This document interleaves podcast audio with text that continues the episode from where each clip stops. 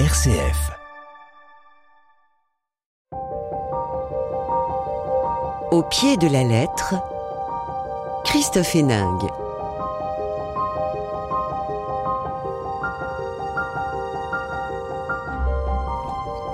Au pied des lettres, allez, on arrête tout et on parle littérature sur RCF. Deux romans dont les auteurs sont plus ou moins les personnages de l'intrigue, parce qu'il arrive que dans la vraie vie, il y ait des situations suffisamment romanesques pour en faire un livre. Avec Frédéric Viguier, l'auteur est sollicité pour ne pas dire embauché, avec pour mission d'écrire le livre qui va réhabiliter un homme inquiété par la justice. Il ne s'agit pas de faire la vérité, mais de brosser le portrait de l'homme idéal. La vérité n'aura pas lieu de Frédéric Viguier, publié chez Plomb. Avec Laurent Riveleg, nous voici à la poursuite d'un criminel qui, depuis 35 ans, est recherché par la police. Et si les enquêteurs manquaient d'imagination, les romanciers pourraient, eux, peut-être avoir le dernier mot. Il faut toujours envisager la débâcle de Laurent Riveleg et publié chez Calman Levy. Allez, quand les romanciers mènent l'enquête, eh bien, c'est le thème du jour et c'est maintenant sur RCF. Au pied de la lettre, Christophe Héningue. Bonjour Frédéric Viguier. Bonjour Christophe. Vous avez travaillé dans la distribution, ça c'était dans une autre vie, mais l'écriture a fait de vous un auteur de théâtre, de romans, à la limite du polar. Troisième livre avec La vérité n'aura pas lieu. Le précédent s'intitulait Aveu de faiblesse, toujours une question de vérité. C'est la question qui, qui obsède votre narrateur et qui est peut-être un peu votre double. Euh, ça ne vous a pas empêché de dormir? Euh, non, non, non, non. Je, la question est intéressante parce que quand j'écris, je ne suis pas euh, physiquement présent. Je, je, je, regarde mon horloge, il est 9 heures. Quand je lève les yeux après avoir écrit, il est midi, mais j'ai pas vu le temps passer. Donc c'est un rêve éveillé, une phase d'hypnose peut-être, mais, mais euh, donc je dois peut-être dormir en écrivant finalement. Mmh bon, écoutez, vous faites bien. Alors dormez, dormez, et nous on vous lira. Bonjour euh, Laurent Rivleg. Bonjour. Euh, vous êtes auteur de bandes dessinées, d'une dizaine de livres pour enfants, mais aussi de romans adultes. Le dernier en date, Albert et l'argent du beurre. Bah, rien que le titre, hein, ça nous dit un peu votre sens de la dérision. Il s'agissait déjà de déboire d'un auteur confronté à des personnages récalcitrants. Et si dans votre nouveau roman, c'était l'inverse? C'est ce qu'on va voir en attendant euh, comment on, passe du livre jeunesse euh, au roman de grandes affaires criminelles? Alors, euh, je, ben, on y passe euh, parce que moi, je, je saute d'une chose à l'autre euh, sans assez de problèmes. Je, je mets très vite de côté ce que je viens de faire. et puis, cette histoire d'affaires criminelles, c'est quand même un, un truc qui m'est un peu tombé dessus sans que je l'attende. La volonté, c'était pas de, c'était pas de faire ça au départ, même mmh. si c'est des choses qui m'intéressent comme beaucoup de gens. D'ailleurs, on va voir hein, cette euh, passion, j'allais dire française, c'est pas sûr, elle est peut-être plus large que ça, mais cette passion euh, euh, autour des, faits divers, autour des affaires criminelles, c'est ce qui traverse un peu vos, deux romans. On va commencer, Frédéric Viguier, avec bah, justement cet auteur qui est en panne d'inspiration. vous vous mettez en scène, mêlant le vrai, le faux, la réalité, l'imaginaire? Oui, je. En fait, le la réalité, c'est que j'ai vraiment été euh, contacté par une lectrice à l'issue de la lecture d'Aveu de faiblesse qui, m'a carrément commandé un livre euh, à la gloire du fils, on va dire. Elle voulait que j'écrive un livre pour réhabiliter l'honneur du fils qui qui, s'était suicidé après des accusations d'actes pédophiles sur une amie de sa de sa fille de 13 de 13 ans. Donc elle m'a. Ce qui était étonnant, c'est qu'elle est partie d'un livre. Euh, bon, Aveu de faiblesse est sorti il y a quelques années, donc je, je, je peux déflorer la fin. C'est que je, je faisais d'une victime un coupable. Donc hmm. c'était assez étonnant, c'est ce que je lui ai posé comme question. Je dis, mais vous voulez que je fasse de votre fils un, coupable Puisque vous considérez qu'il est victime. Et ce qui m'a amené à une autre question, c'est de dire, mais pourquoi voulez-vous un livre pour faire de votre fils une victime alors qu'il n'est même pas coupable À ses yeux, et juridiquement? Parce que quand on se suicide, toute enquête est arrêtée. Hmm. Voilà. Donc, et, en euh, et en même temps, c'est un petit peu un aveu aussi, le suicide. Alors c'est un aveu dans le langage populaire. Il n'y a pas de fumée sans feu. Euh, mm. Surtout que quand euh, une personne qui se suicide après des accusations aussi graves, sans laisser de message, il y a sa famille. Imaginez un peu l'état de, sa femme, de ses enfants. papa s'en va sans rien nous dire et, derrière, dans la cour de récréation, on va nous regarder comment? Vous êtes le fils du pédophile, vous êtes le fils de celui qui cachait une double vie, etc.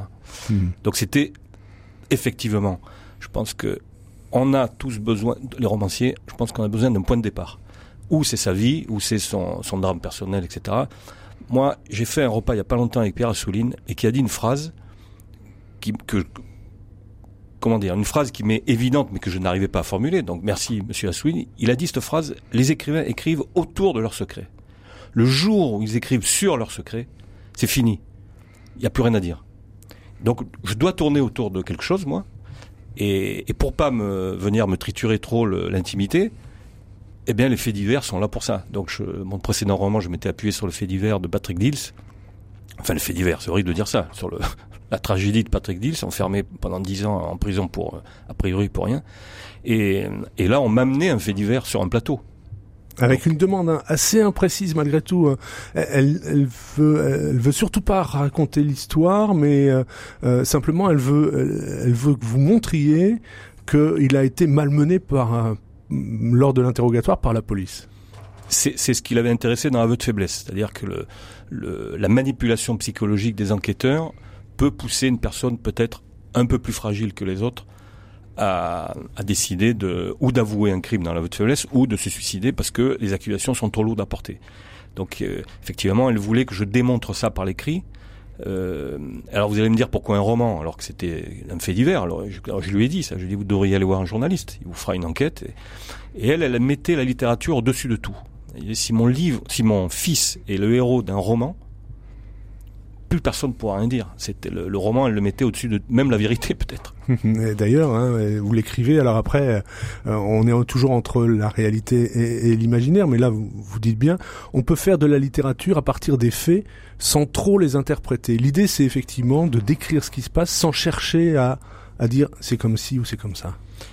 Oui, je, moi je pense, je fais partie des, des utopiques euh, qui pensent que la littérature c'est d'abord une manière de dire les choses les livres qui me tombent des mains, c'est pas parce que l'histoire est inintéressante, c'est parce que moi je suis pas pris par le style d'écriture. Donc effectivement, je pense qu'à partir d'un fait divers banal, d'une histoire banale, on peut faire un grand livre.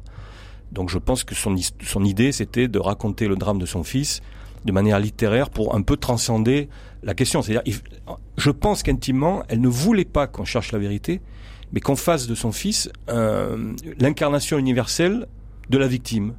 C'est-à-dire, euh, voilà, de la personne qui, a, qui subit, euh, alors, en, l'occurrence là, une accusation mensongère. Mhm. Et du coup, euh, c'est ce que vous expliquez aussi. Hein. Euh, la question de la culpabilité, elle n'est pas en cause. C'est pas ça qu'on vous demande. Et c'est pas ça. c'est pas ça le sujet. Le sujet, c'est véritablement comment un homme peut être accusé d'une certaine manière, en, tout cas simplement déjà interrogé et, et perdre pied. C'est un peu ça aussi qui vous intéresse, cette façon dont on peut basculer à un moment? Étrangement, pas tant que ça.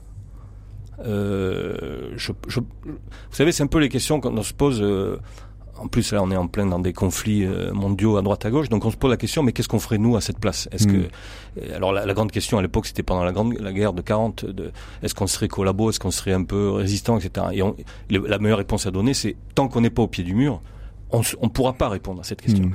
Et, et, donc là, je pense que euh, euh moi, si on m'attrapait à 6 heures du matin en, m'amenant... Euh, ça m'est arrivé. Hein. Un jour, je sors d'un immeuble à 7 heures du matin, les, flics, les, flics m'attrapent, ils me confondent avec un autre qui était rentré dans l'immeuble et qu'il fallait arrêter. Donc, donc j'ai failli partir au poste à la place d'un autre. Donc, vous pouvez vous retrouver devant des policiers qui vous accusent de quelque chose qui vous est étranger, mais comment je saurais, comment je vais réagir? Alors, dans un livre, on peut tout interpréter, etc. Moi, ce qui m'intéressait dans ce livre, c'est cette dame en fait. Parce qu'elle était fascinante. Elle avait une manière de, se battre, de combattre, de, d'être le, le, meilleur avocat de son fils, euh, tout en me montrant des failles dans cette histoire. Et souvent, je lui faisais des remarques, elle me disait non, mais vous interprétez tout à votre façon. C'était amusant parce que je lui dis mais, mais après ce sera le lecteur qui va interpréter. Et c'est bien pour ça qu'elle vous a qu'elle vous a cherché d'une certaine non, mais non, c'était très ambigu tout ça. Elle, elle, en gros, elle m'a parce que ce qui est vrai, c'est qu'elle m'a donné de l'argent pour écrire un livre. Ce livre, il a été écrit, je lui ai donné, elle en a fait ce qu'elle a voulu. Moi, dans le roman, je me mets dans la place d'un romancier qui détourne le livre. Hmm. Qui, qui, dans la vraie vie, ça s'est pas passé comme ça. Donc là, moi, j'ai écrit le roman du roman parce que elle était fascinante et que euh, toutes les contradictions qu'elle avait, cette, sa manière de se comporter, en faisait, elle incarnait un personnage de roman à elle seule qu'on retrouve hein, d'ailleurs à travers votre livre de temps en temps. Il y a, voilà, elle fait des mises au point. Elle vient voir euh, l'auteur, elle vient vous voir et elle fait euh, des mises au point. Mais vous dites qu'on peut pas interpréter en même temps. Vous écrivez qu'un écrivain n'a pas besoin de vivre les choses pour les ressentir. Ça, j'en suis convaincu, et elle aussi l'a été, parce que dans l'écriture, dans les échanges qu'on avait, elle me disait souvent, mais comment vous le savez ça? À l'intuition, comme ça, je disais, mais tiens, je, vois ça, je pense ça. Alors, je, je suis pas médium, mais je pense que quand on est dans l'écriture, enfin, moi, quand je suis dans un, moment d'écriture, je suis, comme je disais tout à l'heure, dans une état d'hypnose. C'est pour ça que euh, je pense qu'il y a des écrivains qui aiment écrire, mais moi, je peux pas dire que j'aime écrire, parce que je suis pas conscient de ce que je fais. Donc, moi, j'aime avoir écrit. J'aime me relire, finalement. C'est complètement mmh. fou, c'est pas par mégalomanie, mais j'aime me relire. Donc, j'aime avoir écrit, parce que je ne jouis pas du moment de l'écriture. Donc, effectivement, quand je considère que l'écrivain, euh, par l'intuition, peut à s'approcher d'une vérité que les mathématiques ou la logique n'apportent pas. C'est ce qu'on va voir je aussi. suis pas seul à le penser parce que Einstein le disait ça, à sa manière. Parce qu'il disait je fais des mathématiques pour justifier mes intuitions. C'est fantastique ça. Mhm. On verra aussi hein, dans le roman de euh, Laurent Riveleg qu'il y a cette part justement de de l'auteur qui euh, approche la qui se permet de raconter des, des faits auxquels il n'a pas assisté. C'est un peu ça aussi. Oui, c'est ça. C'est non seulement il faut se le permettre, mais en plus quand on vous paye pour ça, alors vous avez double raison d'y aller. On est tous un peu fragiles avec notre désir d'apparaître. C'est aussi le problème un petit peu euh, de, ce fils, quoi. Finalement, sa faille, une de ses failles, c'est un peu ça aussi. Oui, je, ça c'est une, question qu'on avait avec cette dame qui considérait qu'elle voulait aussi un livre qui dise que n'importe qui peut se suicider. Hmm. Elle voulait pas que son fils apparaisse ou comme un dépressif ou comme quelqu'un de trop fragile. Et moi, je suis convaincu de l'inverse. Moi, je pense qu'on a une faille et cette faille, elle peut jamais se réouvrir. Euh, on peut passer une vie tranquille jusqu'à mourir dans son lit de manière, on va dire, classique. Mais je pense que si on tape sur cette faille, ça s'ouvre et ça peut conduire à un suicide. Donc je, j'étais convaincu que son fils avait quelque chose originellement qui allait pas. Hmm. Euh, lié à une fragilité, une éducation. Alors évidemment, ça le mettait en panique parce qu'elle me disait mais vous voulez euh, insinuer que, que j'ai été nocive pour mon fils, que je l'ai mal élevé, etc. Donc oui, les discussions c'était sans arrêt comme ça. Mais parfois au téléphone, en larmes, elle me disait mais mais je sais que vous avez raison, oui il faut que ça. Et, et jusqu'au point où elle m'a dit écrivez un livre sur, mon fils. Elle m'a donné un peu l'autorisation euh, tacite et verbale de le faire parce que, et c'est là où je pense que c'était assez émouvant, dans mon roman, elle disparaît du livre à un moment. Ce qui s'est un peu passé pour, euh, dans la vraie vie, c'est qu'elle a disparu au moment où, j'ai compris qu'elle m'avait pas euh, demandé d'écrire un livre à la gloire du Fils, mais qu'elle m'avait demandé tacitement de l'aider à travers un roman à comprendre son fils. Hmm. Comprendre ce qu'il avait pu aussi. Euh, comprendre ce qu'il était et pourquoi il, il, il, avait craqué littéralement. Hmm.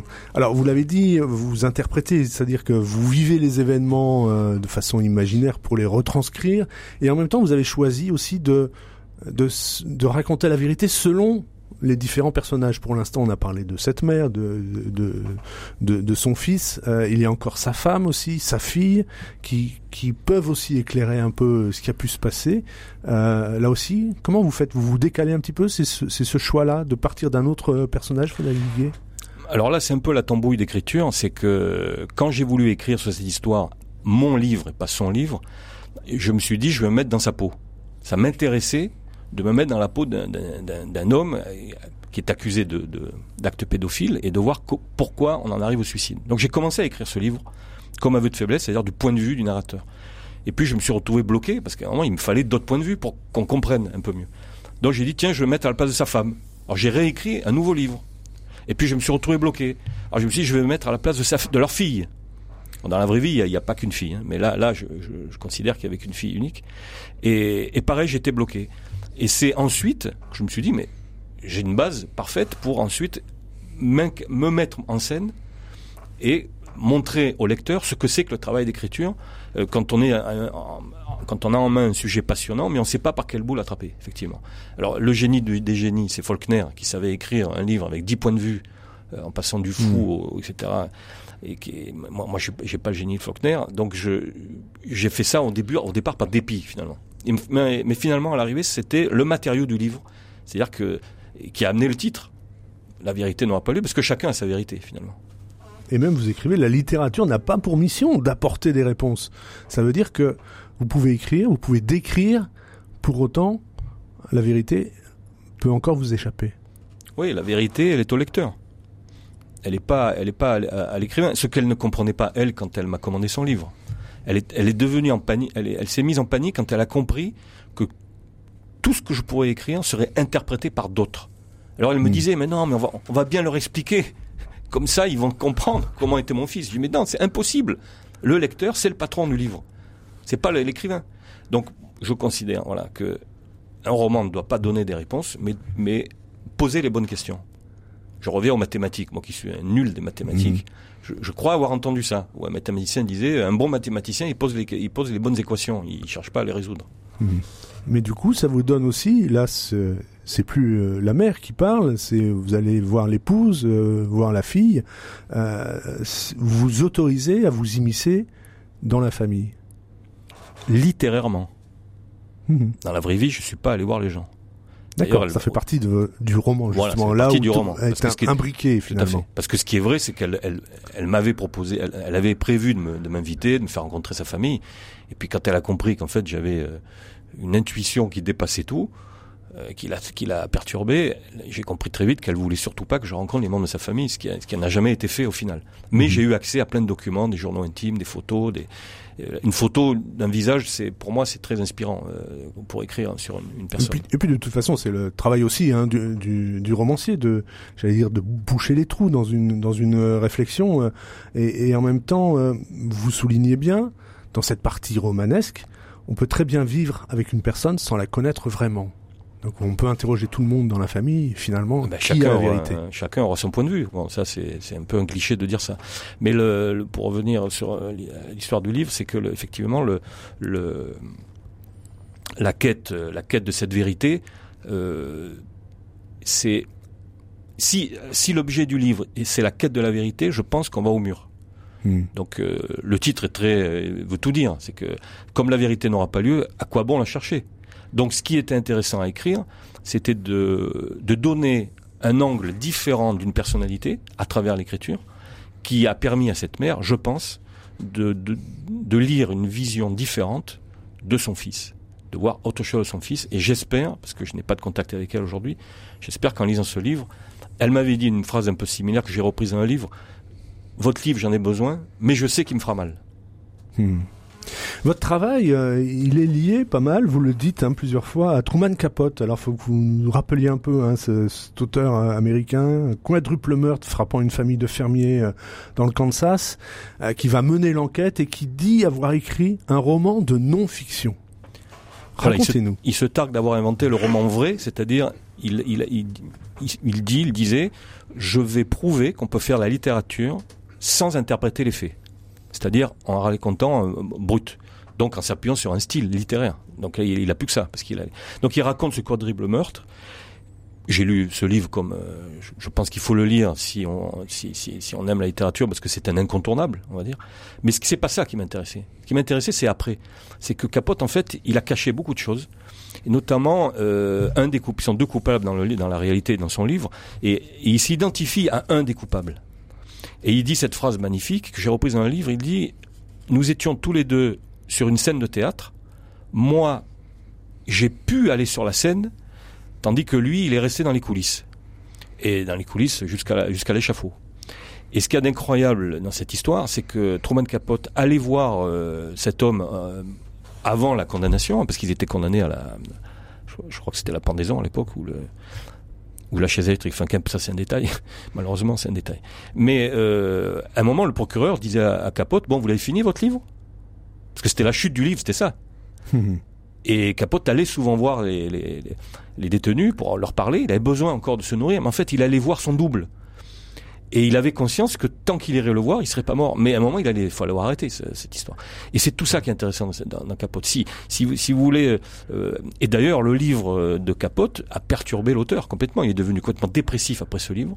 Peut-être conscient qu'il pourrait plus jamais écrire un, un livre euh, aussi fort, aussi dense. Mais le livre est dense aussi parce qu'il avait trouvé son double. Et ça, il le dit pas dans les interviews, par contre. Hein. Il va, hmm. lui, est resté sous son histoire de roman vrai que ça. Donc évidemment, mon auteur est, a, cette figure tutélaire au-dessus de lui qui le qui le motive, qui l'écrase aussi. Et ce qui n'est pas mon cas, j'ai pas tellement de mentor, je dirais, en littérature, mais je m'inventais un peu ce personnage un peu cynique de d'écrivain qui finalement est parce que la première phrase du livre est édifiante. C'est je ne suis pas devenu écrivain par passion pour la littérature. Donc faire une rentrée littéraire en démarrant comme ça, il fallait, il fallait oser. Mais c'est surtout que il est un peu comme ça, un peu cynique. Et c'est finalement cette commande de livre qui va lui donner le goût à la littérature. Mhm. Il, découvre Capote grâce à cette femme et il prend goût à la littérature revenir à la, littérature par ce fait divers. Et d'ailleurs, on voit hein, que dans la littérature française ces dernières années, c'est quand même quelque chose qui est euh, très très présent. Euh, Laurent Rivleg, vous avez euh, lu le livre de Frédéric Viguier, La vérité n'aura pas lieu. Vous nous écoutez depuis tout à l'heure avec beaucoup d'attention. Votre réaction? Sur le sur, le livre de Frédéric Viguier. Ah ben, moi, ça m'a ça m'a beaucoup intéressé et en plus effectivement, je, je vois plein de de pont avec le mien, donc je comprends pourquoi on est là ensemble. Euh, il y a déjà ce bon déjà évidemment le ce qu'on ce qu'on peut appeler un fait divers j'aime pas j'aime pas trop le le terme parce que parce que ça regroupe tout un tas de choses et qu'elle Enfin, la base pour moi, le fait divers, c'est la petite colonne dans les journaux qui, qui est résumée en trois lignes, ou hmm. des, des, punchlines comme on dit maintenant. Et c'est pas le crime sordide. Euh, et euh, alors il y a une différence, c'est que peut-être son, son roman se rapproche plus du fait divers. Euh, moi, c'est une grosse affaire criminelle, hein. on va y venir après, une sorte de grand feuilleton qui s'étale sur sur 35, voire qui n'est toujours pas fini d'ailleurs. Et voilà. Et puis il y a évidemment ce, ce, cet autre pont que je vois, c'est le, le livre dans le livre, puisque également mmh. dans mon roman, il y a le, le, narrateur est en train d'écrire un livre aussi. Enfin, mmh. essaye d'écrire un livre du moins. Mmh. Vous voyez aussi cette façon dont euh, Frédéric Viguier tourne autour d'une vérité qu'il ne recherche pas et en même temps qui va finir par, euh, on sans doute, euh, euh surgir. Oui, alors là, là je vois aussi une différence, c'est que moi, ça m'est un peu tombé dessus.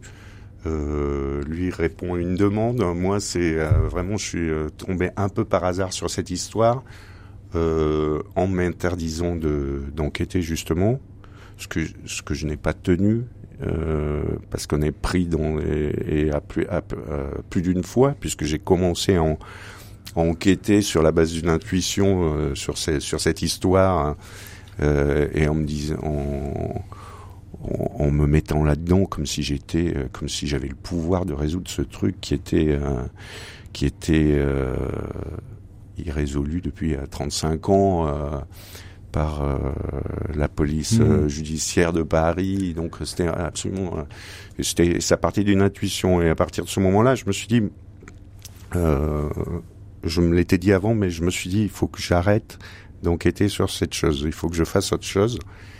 Et euh, un peu plus tard, euh, j'étais embringué dans une autre enquête par d'autres personnes, toujours sur la même histoire.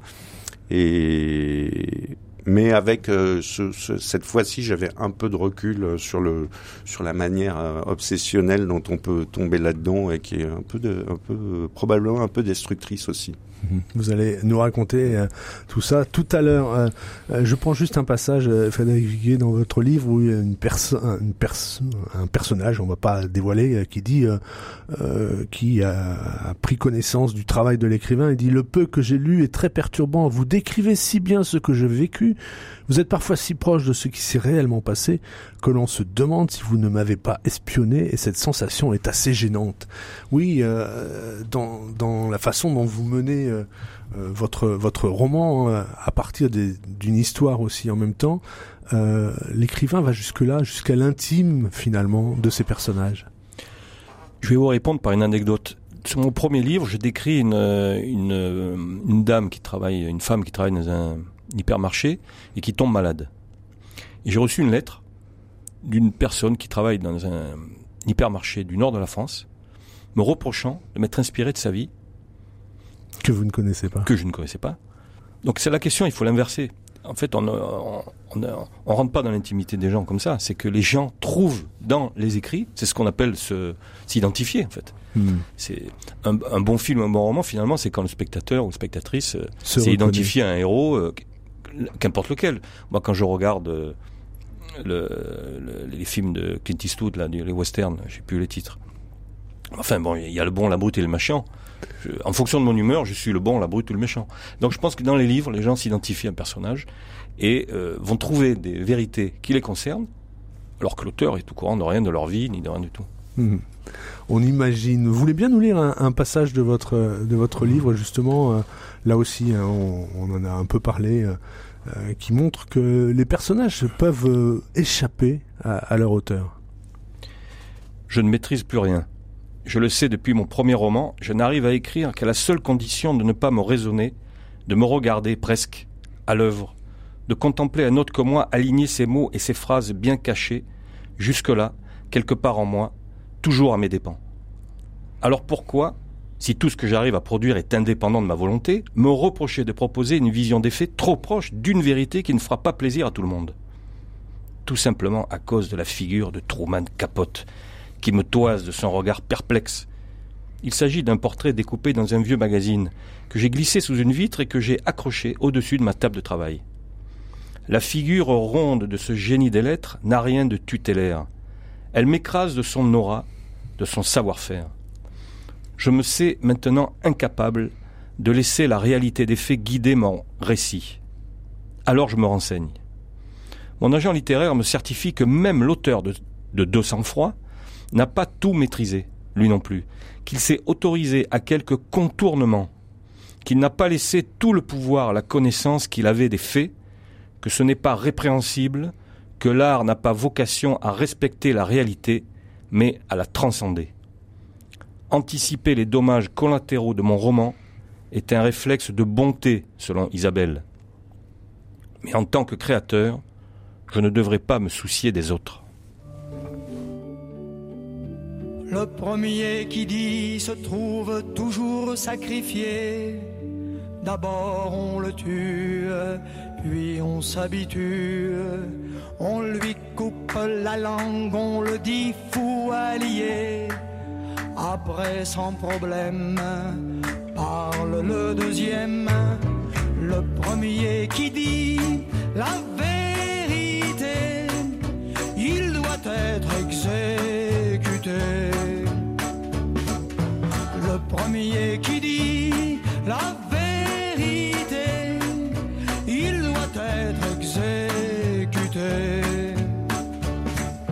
J'affirme que l'on m'a proposé beaucoup d'argent pour vendre mes chances dans le Tour de France. Le Tour est un spectacle et plaît à beaucoup de gens. Et dans le spectacle, y a pas de miracle. Le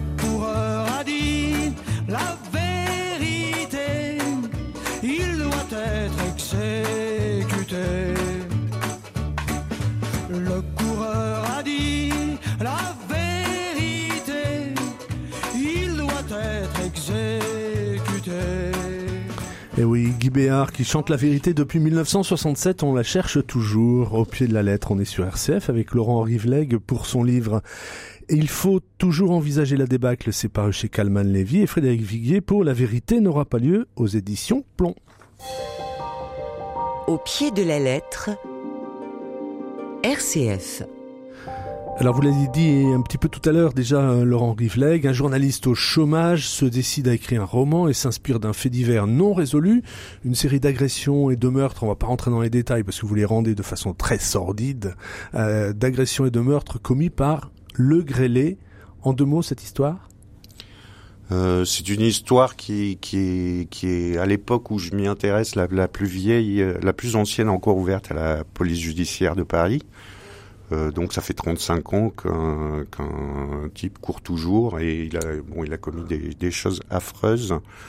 Euh, et, c'est un, un, très long feuilleton parce que ça s'étend sur euh, beaucoup d'années et notamment parce que plusieurs choses qui lui sont reprochées à un moment sont reliées par l'ADN qui, qui n'apparaît qu'en dans les années 2010. Alors que les, les, les, crimes, les agressions ont eu lieu dans les années 80. Ouais, hein. et, et, rien ne permettait de les relier parce que le type est euh, multi... Euh, Euh, c'est-à-dire qu'il peut violer des enfants, comme euh, assassiner des adultes euh, tout d'un coup, assassiner des enfants. Donc rien ne permet de relier ces affaires jusqu'à jusqu'à l'ADN. l'ADN, mais qui arrive beaucoup plus tard. Hein. Du coup, entre temps, on se demande ce qu'il a ce qu'il a fait.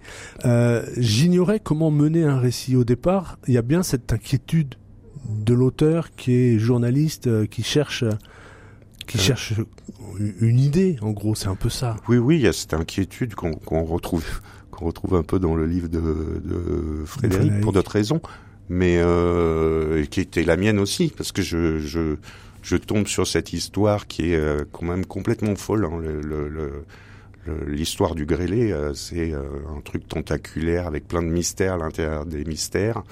Et et, et, ça me fascine et je, et je me dis qu'il faut que j'en fasse quelque chose. Mais évidemment, je, je, ne sais pas vraiment quoi. Et en plus, tout le long de l'écriture, il va m'arriver des tas de, de désagréments, c'est-à-dire des, des, livres qui sortent, euh, des livres journalistiques qui sortent euh, à ce moment-là sur la même affaire. Donc, euh, donc petit à petit, je ne sais plus vraiment. Je... Parce qu'en plus, c'est un roman mais en même temps, c'est aussi une enquête. Enfin, vous le disiez tout à l'heure en disant non, je vais pas forcément euh, faire un travail de policier, mais malgré tout, vous nous racontez chaque histoire avec ce qu'elle a effectivement de, de terrible, euh, et puis vous cherchez des éléments.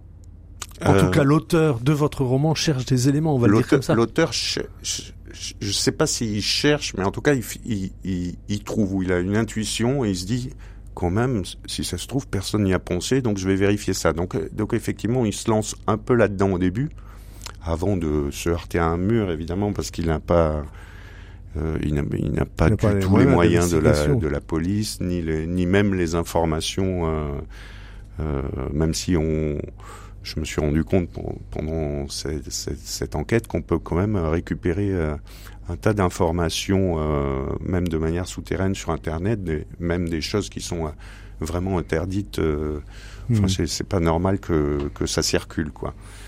Et, euh, il, y a, aussi dans cette recherche, hein, euh, on va pas tout dire, mais euh, par exemple, aller retrouver les anciens annuaires des années 80 justement et compulser justement. Enfin voilà, c'est des scènes qui. Il y a aussi un peu d'humour et de dérision dans, dans, dans votre façon de raconter. Mais, je l'ai vraiment fait ça. Hein. Je suis vraiment allé au, au au BHPT, le, le, bureau historique des postes et télécommunications, pour rechercher des noms sur les sur les annuaires, sur des microfilms. Euh. Des noms, des adresses, voilà. et essayer de reconstituer quelque chose mm. autour de, de, ce passé. Alors il y a aussi, il y a un moment, donc c'est pas une enquête, c'est un roman, et c'est un roman qui, euh, j'ai envie de dire, qui part en vrille par moment, parce que par exemple, euh, il y a quelqu'un qui loge dans le troisième tiroir du bureau. Expliquez-nous. Mais euh, en fait, je vais vous raconter comment comment c'est venu. C'est que de, temps en temps, je, comme ça, j'ai des idées étranges. Et bien avant de m'intéresser au grêlé, euh, je, je m'étais dit tiens, ce serait marrant de faire un, un roman où, où, un type retrouverait euh, Xavier Dupont de Ligonnès dans le tiroir de son bureau, alors que tout le monde le cherche dans les aéroports, les, les, les, congrégations religieuses ou euh, qui est soupçonné d'avoir tué toute sa famille et de s'être enfui depuis. Oui, mais ça c'est une, une, autre affaire euh, extrêmement mystérieuse puisqu'on ne sait pas du tout ce qu'il est devenu. Qui a déjà inspiré d'autres romanciers d'ailleurs. Oui. Et, donc il loge dans votre troisième tiroir. Voilà. Et, et, c'est une idée qui me vient comme ça et, je, et à un moment, euh, je, je, n'ai plusieurs. Hein, des fois, je les note, des, des, choses un peu étranges comme ça. Et, et c'est en, en, me documentant sur Xavier Dupont de Ligonnès qu'en fait je tombe sur cette affaire du grêlé euh, que je ne connaissais pas du tout et où je commence à m'y intéresser. Donc j'ai mis Xavier Dupont de Ligonnès de côté, je me suis concentré là-dessus et ensuite il est revenu euh, dans l'histoire. Dans l'histoire. Mhm. Là aussi, du coup, on se retrouve avec euh, des situations où, où l'auteur reconstitue, non pas la vérité parce qu'on la cherche toujours, mais reconstitue quelque chose de de quoi? De, de possible? Cherche des possibles? Euh, Il cherche. Alors euh, très honnêtement, la, deuxième partie du livre, hein, c'est euh, la rencontre, euh, enfin c'est la découverte qu'il y a des, espèces de forums sur Internet de gens qui enquêtent et qui sont très nombreux sur sur des crimes irrésolus comme celui du Grêlé. Et donc il y a un forum entièrement consacré au grêlé. Et c'est à partir de la rencontre de certaines personnes sur ce forum qu'effectivement on se met à enquêter euh, sur la base d'une intuition d'un des membres de ce forum. Euh, donc en fait il y a une vraie enquête et une vraie envie de trouver la vérité et même une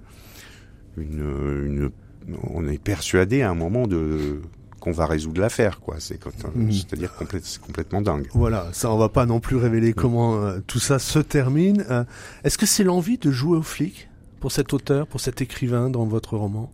C'est en, c'est pas l'envie parce que je, à chaque fois, j'essaye de réfréner, mais c'est, c'est un, c'est quelque chose qui peut devenir euh, très addictif, addictif très obsessionnel. On, on, on, on cherche des petites choses qu'on, et quand on cherche, on finit par trouver. Donc, on, en, fait, je, je, je comparais ça un peu à la, à la paranoïa, c'est-à-dire qu'on, qu'on, qu'un un paranoïaque, qui va il va aller chercher les éléments qui vont ali- alimenter euh, sa maladie Hmm. et laisser soigneusement euh, de Ce côté ceux qui, euh. ceux qui, ceux qui ne, ne rentrent pas dans les cases. Et, je, et on se rend compte que en étant obsédé là-dessus aussi, on, on, on, va, on va toujours finir par trouver quelque chose qui correspond à, à ce qu'on cherche hein, et l'intégrer euh, la pièce qui manque dans le puzzle. En, évidemment, en laissant euh, soigneusement de côté. euh, donc, on, on, on se fabrique un, on se fabrique une enquête en fait. D'autant plus qu'on a vraiment l'impression, parce que euh, plus dans la première partie, vous rappelez les différentes histoires, donc euh, criminelles, avec une précision. Euh, alors, à moins d'avoir eu véritablement les témoins euh, ou les survivants de, de, de ces affaires, vous transposez, vous racontez quelque chose que vous n'avez pas vu à partir des éléments, hein, certes, Mm. qui ont qui, qui ont paru euh, dans la presse à, à l'époque, mais malgré tout. il y a une forme de réalisme dans ce que vous nous proposez à lire qui est, qui est terrifiante. Oui, c'est assez glaçant. Alors, j'ai pris le parti de le, de, de, enfin, mon narrateur, euh, qui est journaliste, c'est lui qui raconte ça, donc qui, Ouais. qui écrit là-dessus. Euh, donc, c'est assez journalistique. Je, je, effectivement, c'est très documenté, mais il y a beaucoup de documentation euh, là-dessus. Et après, j'ai essayé de quand même de re- recontextualiser euh, tout ça, nota- notamment pour euh, pour essayer d'expliquer comment comment cette affaire, comment se fait-il que cette affaire n'ait pas été résolue Mhm. alors qu'il y a on a l'ADN du type, euh, des tas de portraits robots, ses empreintes, enfin il y avait beaucoup beaucoup de choses, beaucoup de gens l'ont vu hein, euh, sortir des immeubles, etc. Donc euh, il y a beaucoup de choses et donc là oui il y a un peu un peu de de choses romancées, en tout cas de Voilà, recontextualisation. par exemple, quand vous mettez dans l'ascenseur à chaque fois, enfin pas à chaque fois, mais de temps à autre, on arrive à prendre l'ascenseur avec lui et là, on voilà, on imagine la suite. Mm. Dans votre roman, il y a aussi euh, la place de de Céline, la femme de de ce de ce journaliste, la pauvre. euh, euh, elle a pas le beau rôle là dans votre dans votre histoire? Alors je, Ou alors c'est l'inverse, j'en sais rien. oui, moi je crois qu'elle a le beau rôle en fait. Oui, parce que, ça, parce qu'elle est- elle, qui a pas la bonne elle place. est, elle est extrêmement dure avec lui. Euh, mais Perfide même, hein, vous elle dites. est hein. un peu perfide. Euh, C'est-à-dire que de, de temps en temps, elle lui assène des petites phrases un peu assassines comme ça, mais mais euh, mais elle le voit euh, s'effondrer et perdre pied. Ouais, il part à Donc la c'est dérive. une, donc, c'est une ma- manière de. Mais je pense que dans le dans le roman, elle a quand même le beau rôle parce que c'est elle qui le maintient quand même euh, la tête hors de l'eau, euh, même s'il est dur avec lui. Elle le maintient la tête hors de l'eau et elle est euh, et, à la fin le sauve même presque. Oui, oui, parce qu'il faut dire que c'est pas un mari facile ni un père non plus très attentif. C'est à lire dans votre roman, Frédéric Viguier. Vous avez vous avez lu le livre de Laurent Rivleg. Il faut toujours envisager la débâcle. Qu'est-ce que vous avez Ah, J'aime beaucoup le titre. Ouais. Mais réellement. Il faut toujours envisager la débâcle. Ah ouais, ça c'est le genre de titre. C'est embêtant qu'il l'ait trouvé parce que je pourrais plus l'utiliser. Ouais, ça va être difficile. Parce que c'est, c'est, moi, c'est des titres, euh, ça incarne parfaitement le, le, le personnage un peu loser, un peu désabusé, tout ça. Et je suis, euh, moi, il y a un livre que j'avais lu il y a quelques années, euh, à bien avant de faire, j'étais en- je faisais du théâtre à l'époque. C'est un livre de Pierre Minet euh, qui s'appelle La défaite. Et c'est un, un écrivain raté qui a côtoyé euh, des, des, des grands artistes de la, de l'après-guerre, années, années 50-60, et qui euh, n'a jamais pu se faire opérer comme un grand euh, écrivain, sauf avec ce livre, qui raconte son échec Hmm. artistique. Je vous conseille de le lire, c'est, mais c'est, c'est magnifiquement écrit. C'est un témoignage sur une époque aussi. Et, et ça s'appelle La défaite.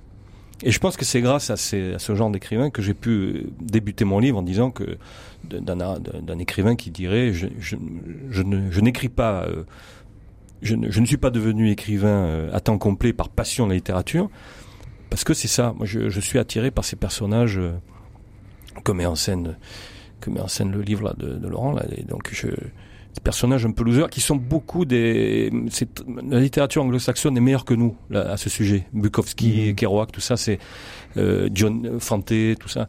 Ils, ils sont meilleurs que nous pour euh, faire la littérature à partir de de quelqu'un de raté. Voilà. Mhm. Et, et je sais pas si dans mon propre livre ça se ressent, mais mais j'ai, j'ai, le, j'ai le goût de.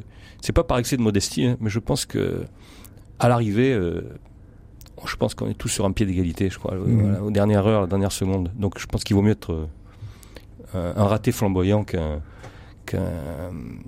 j'ai plus d'affinité pour les ratés flamboyants que pour les types comme Tapi, là, qui, ouais, qui, ont, Qui ont tout réussi qui ont tout réussi.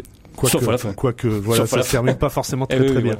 Euh, Laurent Rivleg, oui, effectivement, c'est un raté magnifique, euh, votre personnage. C'est un. j'ai- Je ne sais pas si j'aime bien le mot raté, mais en, en tout cas, c'est quelqu'un qui rate beaucoup, ça c'est sûr. En- euh, par ailleurs, euh, ce qu'il sauve et qui, je pense, le rend un peu attachant, c'est qu'il est- c'est qu'il essaye tout le temps, ce qui se décourage jamais. Il est très velléitaire et, et euh, effectivement, il va d'échec en échec, euh, mais à chaque fois, il réessaye.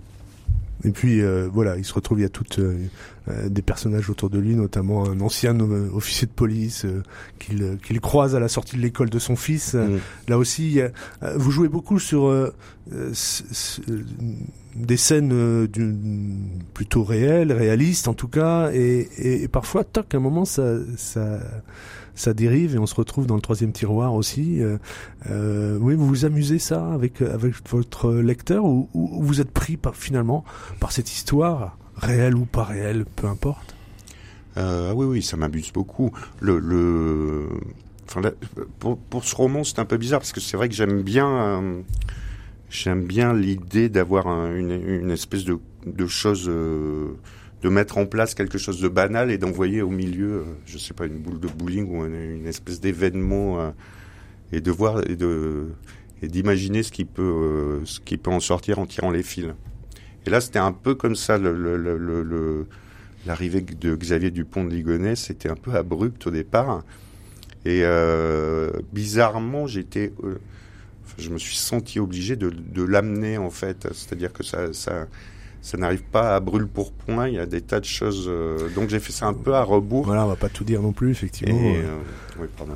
Non, non, mais à- non, non, vous avez raison, mais je, je pensais à quelque chose, j'allais le dire. J'ai dit non, non, je vais garder la surprise pour le pour le lecteur. Est-ce peut-être aussi l'auteur de jeunesse qui se permet de faire sortir un, un personnage de son de son troisième tiroir, de, de jouer aussi sur euh, parfois des choses un peu, j'allais dire fantastiques? Alors, je crois pas, parce que je, Non, je, je pas fais même- ça. c'est pas la même démarche. Si, si, je, si, si, parce que je fais ça aussi en jeunesse, mais euh, c'est, c'est pas. Alors déjà, j'ai commencé par mon premier livre, c'était un roman adulte, et ensuite je suis venu à la jeunesse par un- à la bande dessinée, puis à la jeunesse. Donc, je, euh, moi, j'ai l'impression que euh, que tout ce que je fais vient. On, on- on peut arriver à comprendre que ça vient du même esprit. Mhm. Et je ne sais pas si l'un nourrit l'autre plus, plus que l'inverse. En tout je- cas, vous vous autorisez euh, euh, cette liberté Ah oui, avec oui. les. Ah C'est oui. c'est aussi votre livre, c'est aussi, euh, j'ai envie de dire, euh, au- au-delà de l'enquête, peut-être le, le- la peinture d'une époque de ces années 80 aussi, malgré tout, où vous décrivez un petit peu les scènes, euh, mais aussi, euh, ben, en- il n'y a pas les moyens de communication que nous avons maintenant, il n'y a pas cette, euh, cette euh, l'ADN qui, qui permet aussi de résoudre pas mal d'affaires. C'est un petit peu ça aussi. Alors je pense que oui, il y a, la peinture d'une époque des années 80 et j'espère aussi un peu la peinture d'une époque de maintenant avec parce que sous derrière l'humour, l'enquête, etc. Je pense qu'il y a des que en tout cas j'ai essayé de mettre le doigt sur nos rapports à Internet Hmm. et même nos rapports sociaux, euh, familiaux, et, etc. qui, euh, qui, qui- ça se passe maintenant, quoi. Et donc, je pense qu'il y a une, espèce dans, de, dans de votre livre. petite euh, critique sociale comme ça. Vous voulez bien nous lire un, un passage euh, euh, de votre livre, euh, euh, justement, euh, sur cette question autour de l'enquête et comment pouvoir l'avancer? J'avais pris le parti, le seul envisageable, me semblait-il, de suivre l'enquête plutôt que la chronologie. Les prémices du fichier national d'empreintes génétiques seraient le nœud à partir duquel je m'attacherais à recenser les crimes du grêlé. Et puis, en y réfléchissant, j'en étais moins sûr. Je devrais peut-être panacher, naviguer entre temporalité et révélation, peut-être me concentrer en premier lieu sur les affaires liées d'une certaine, d'une manière certaine à notre homme, avant de m'atteler à celles où sa participation n'était pas assurée ou relevée pour l'instant de l'intuition. Alors que je faisais des schémas avec des dates et des flèches, j'avais été stoppé dans mon élan par un bruit, un frôlement plutôt, à mes pieds au niveau du troisième tiroir de mon bureau. Je m'étais souvenu que nous avions eu une souris quelques mois auparavant, à la grande détresse de Céline, et j'avoue avoir un peu compté sur l'instinct de chasseur d'Albator pour nous en débarrasser, mais cet imbécile de chat se contentait de la regarder aller et venir en bâillant. Je laissais de côté ces histoires de rongeurs pour me concentrer sur la tâche à accomplir, fiévreusement, avec application. Je triais, assemblais, rapiéçais, les mains caracolant sur le clavier.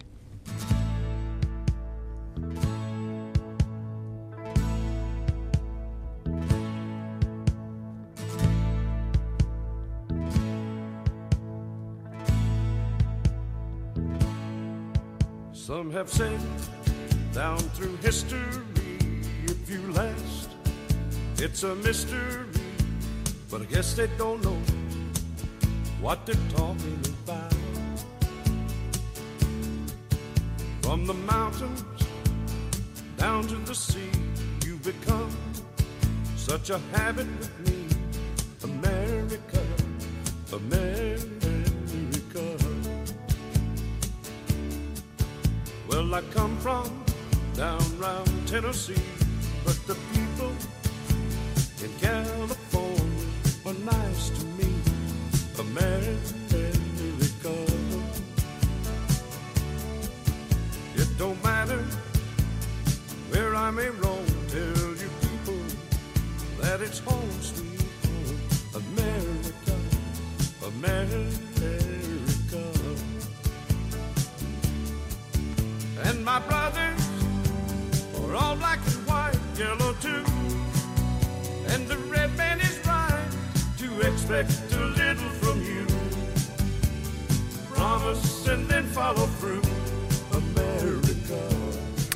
Pied des lettres, on est sur RCF avec euh, Laurent Riveleg pour Il faut toujours envisager la débâcle, c'est paru chez Calman Lévy et Frédéric Viguier pour La vérité n'aura pas lieu aux éditions Plomb. Au pied de la lettre, présenté par Christophe Hénin. Nous écoutions America de Waylon Jennings. Euh, allez savoir pourquoi, c'est dans le roman de Laurent Riveleg, peut-être une explication? Euh, C'était le chanteur préféré de, de Xavier Dupont de Ligonnès. Ça l'est peut-être encore, s'il est encore en vie, je ne sais pas. En tout cas, voilà, c'était une des références musicales dans votre livre. Dans la petite bibliothèque de la semaine, deux gros volumes pour commencer. Ce sont les deux premiers tomes des Misères des enfants trouvés qui en compteront quatre, une saga sociale de Gen Sou, euh, rééditée par les Équateurs qui raconte le destin des enfants pauvres au XIXe siècle dans la droite ligne de son œuvre majeure Les Mystères de Paris que le romancier avait distillé en feuilleton dans le journal des débats, c'était en 1842 avec les misères des enfants trouvés, publié cette fois-ci en 1851, il poursuit dans cette veine de ce qu'on appellerait aujourd'hui un roman social, comme en, écho à la révolution de 1848, qui elle-même se résumait avec un slogan populaire et anonyme, nul n'a le droit au superflu, tant que chacun n'a pas le nécessaire. Pas sûr que ça ait beaucoup changé. Les misères des enfants trouvés de Gensu est publié aux éditions des Équateurs. Et puis en édition poche, on peut lire Antigone, celle d'Henri Beauchot, écrivain centenaire décédé en 2012. En reprenant l'histoire universelle d'Antigone, l'écrivain en dresse un portrait stupéfiant. Elle est pour lui, je cite, la femme d'un monde nouveau qui, à travers une longue initiation, trouve le courage d'agir et de penser sans modèle. La mort, le désir, la filiation, l'héritage, l'amour et le mythe, revisité par un romancier poète et dramaturge, Antigone d'Henri Beauchot est publié dans la collection Babel chez Actes Sud. Euh, J'ai envie de vous demander un petit peu comment vous écrivez euh, vos livres. Euh, on a l'impression qu'on est vraiment à la frontière pour l'un et l'autre du polar, Frédéric Viguier. Euh, oui, après, euh, oh, je, on réfléchit pas trop à ça, mais mais sur le, les, les questions du polar, c'est que euh, l'enjeu quand même d'un livre, c'est d'être lu et que en général, quand il y a un peu de suspense, quand il y a une histoire qui, comme on disait tout à l'heure, à laquelle les, les, le lecteur ou la lectrice peut se référencer, s'identifier, euh, c'est mieux. Mhm. Euh, grâce à votre émission magnifique la dernière fois, j'ai acheté le livre de Jean Rouault. Qui était euh, à ce même micro. Voilà, Voilà, donc je deux, le lis. euh, Je, moi, je suis passionné par son livre. Je trouve ses, ses, ses réflexions sur l'écriture, tout ça. Mais, mais qui s'intéresse Et je pense que ça intéresse les, les- peut-être les gens comme nous qui faisons de Voilà, l'écriture les un métier. écrivains s'identifient peut-être à ce Voilà, donc c'est intéressant euh, ce qu'il dit. Mais maintenant, euh, je pense que si on veut, si on veut vendre des livres, euh, globalement, il faut que les- les- l'histoire intéresse le lecteur et en général, les polars, les faits divers, ça passionne les gens. Voilà, tout simplement. Mhm. Laurent Rivleg, cette, euh, inspiration au- euh, Au au- polar, je, je, polar, lu, lu beaucoup. Alors effectivement, il y a, il y a cette espèce de d'intrigue qui se développe avec des rebondissements. Euh, moi, il se trouve que là, cette, histoire dont je me suis inspiré, elle contient déjà tous ces éléments. Euh, moi, je, j'ai, en fait, je, je, moi, je viens d'un, univers visuel et graphique euh, avant d'écrire. les auteurs donc, de BD. Voilà, et, moi je, je fais beaucoup de collages. En fait, je me rends compte même même dans le même quand j'écris, euh, je déplace des choses, je colle des choses un peu hétéroclites. Ça se voit moins dans ce dans ce roman-là, mais euh, et donc il y a des choses qui viennent de plusieurs univers, je pense. Euh, donc Et donc c'est difficile d'étiqueter peut-être? oui, parce que je, vous voyez, je, je, là on m'invite avec Frédéric Viguier. euh, il y a 15 jours, c'était avec Fabrice Caro. euh, donc c'est un peu le, euh, le, grand écart, à part qu'ils viennent tous les deux de Montpellier, mais mais voilà. euh, donc j'ai, oui, euh, On retrouve des, des, des liens. Justement, alors là aussi, ce qui est intéressant, c'est que dans vos deux livres, il y a ce- cette présence de, de l'écrivain. Laurent Rivlec, vous avez, j'allais dire, un rituel pour écrire. Ça vous vient comment? Euh, Vous vous mettez à votre table de travail tous les matins Euh, Dites-nous un peu, faites-nous entrer dans votre atelier d'écriture. Alors non, pas du tout. Moi, je suis euh, très dispersé comme garçon. Je je euh, je suis pas un forcené en plus. Je peux très bien passer un an sans écrire, sans problème. Et quand, quand je suis à ma table, en fait, je alors pour le coup, moi, je, je ça, ça m'ennuie un peu parce qu'en général, c'est c'est de la retranscription de de choses que j'ai déjà euh, plus ou moins formalisé dans ma tête. Donc c'est un peu euh, des choses un peu plus techniques et ça Mhm. m'ennuie. Euh, sinon, j'écris beaucoup dans ma tête. J'écris en marchant, ce qui est très désagréable pour tout le monde. Euh, Bah, au moins, je- vous regardez pas votre téléphone. Non, À moins que mais vous écriviez sur votre téléphone non, jamais. aussi. Non, Non, quand non, même jamais. pas. Mais je peux tourner en rond dans une pièce où, d'ailleurs mes enfants m'ont fait remarquer il y a pas longtemps que je même dans la rue je parlais alors en fait je me rends compte que je suis en train d'écrire des phrases et les gens pensent que je parle tout seul ce qui est très gênant même. Mhm. Alors là, vous ne parlez peut-être pas tout, seul dans la rue, euh, Frédéric Viguier. Vous nous avez dit tout à l'heure que vous dormiez euh, en gros en écrivant, ou vous écrivez en dormant, je sais pas comment il faut le dire. Voilà. Mais je- vous mettez, enfin voilà, vous prenez aussi là aussi des repères ou comment vous faites? Non, je, je c'est pas trop réfléchi tout ça. Le rituel, c'est que je me prépare euh, un ou deux litres de thé au départ, parce que je, c'est le seul rituel que je que j'ai. Et puis, euh, alors je- moi, je, moi, j'aime le théâtre aussi pour le lieu. Le, le- quand on fait des répétitions au théâtre, qu'il n'y a pas de spectateurs, c'est sacralisé le, cet endroit hors, hors du temps, hors du monde. Et donc j'ai, je vis depuis quelques années dans un ancien presbytère, qui est une vraie maison d'écrivains.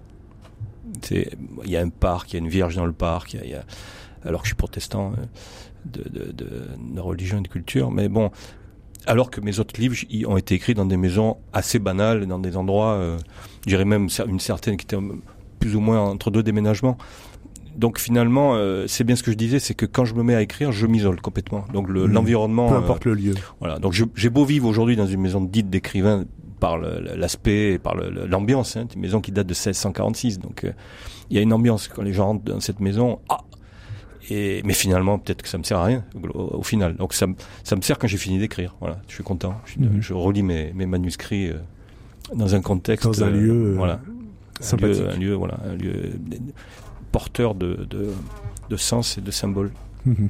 Euh, vous êtes l'un et l'autre sollicités. Il y a le le- le- vos livres qui sortent là avec la rentrée. Il y a des salons aussi qui existent.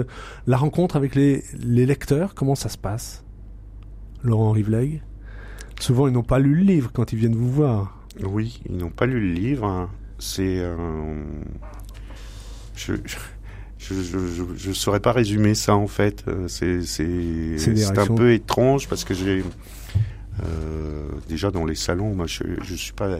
Je suis assez loin d'être une star, donc je suis souvent entouré de gens qui sont très sollicités. Et moi, c'est assez peu.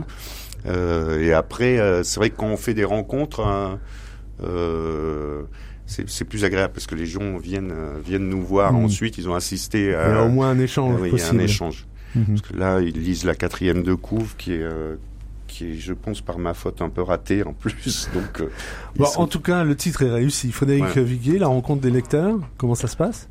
Oui, c'est pas, j'écris pas pour ça, je dirais. Mais par contre, j'écris pour certains salons, parce que euh, il y a des salons, euh, euh, le salon de Brive où on passe son temps à bouffer et à boire. le- Il y a un salon à Saumur, le salon du livre et du vin à Saumur.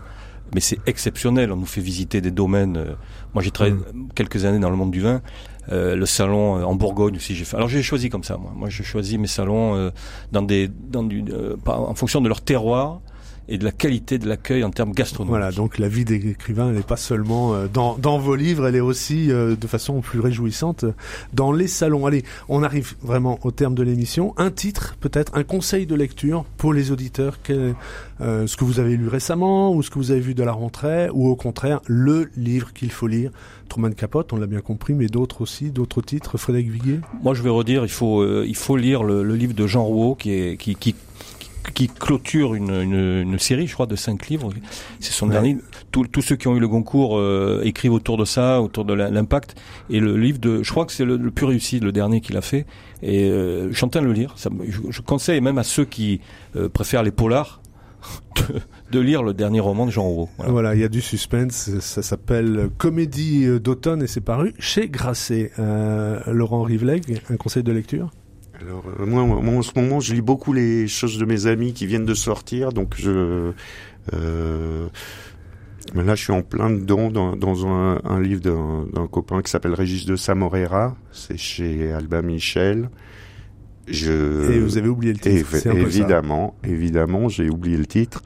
Euh, Eh bien, vous allez le retrouver quand on aura euh, terminé l'émission. Ça sera juste à ce moment-là que vous allez retrouver le titre. Il sera trop tard. C'est pas grave. On arrive au terme. Donc, euh, je rappelle le titre de vos ouvrages. Il faut toujours envisager la débâcle hein, de Laurent Rivleg. C'est paru chez Calman Lévy. Et puis, la vérité n'aura pas lieu. Frédéric Viguier. Plomb. Deux beaux titres d'ailleurs. À la réalisation, merci Pierre-Henri Paget au pied de la lettre. C'est fini pour aujourd'hui. On se retrouve la semaine prochaine. D'ici là, n'oubliez pas de lire. Música